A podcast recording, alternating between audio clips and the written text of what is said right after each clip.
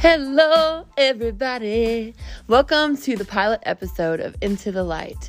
You know, I always wanted to start a podcast, but then I finally just pulled the plug and started doing it. Pulled the plug on my excuses and tried to figure out how to set up an anchor, how to set up all the things, what my cover photo was going to look like, what my title was going to be, and I just did it instead of putting it off and putting it off, instead of absolutely needing perfection in the situation, I just figured out a way to do it. Sometimes you just got to do that. Sometimes you got to stop wishing for it and start working for it. So I just did that. So Into the Light is going to be just hardcore truth, you know?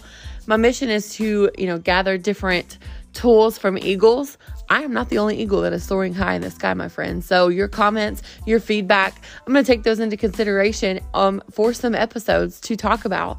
And this Into the Light episode is just to let you know that this is not the only truth. This is my truth. Um, this is how I believe. And this is um, not a concrete belief because somebody may comment something or may send something in my email that is a totally different perspective. And I want that. I want to crave your criticism so that I can grow. Okay. If you just sit around and stay stagnant in your own beliefs and you concrete those beliefs throughout years of your life, probably 80 years of your life, and you are miserable, I don't want that in my life. I want to stay joyous. I want to stay abundant, full of joy, happiness, and all the things. And I can only do that if I know better. If I know better, I can do better. The same for you. If you know better from one perspective that is just not serving you and it's just so concrete, but you're miserable, why not keep an open mind for what somebody else has to say?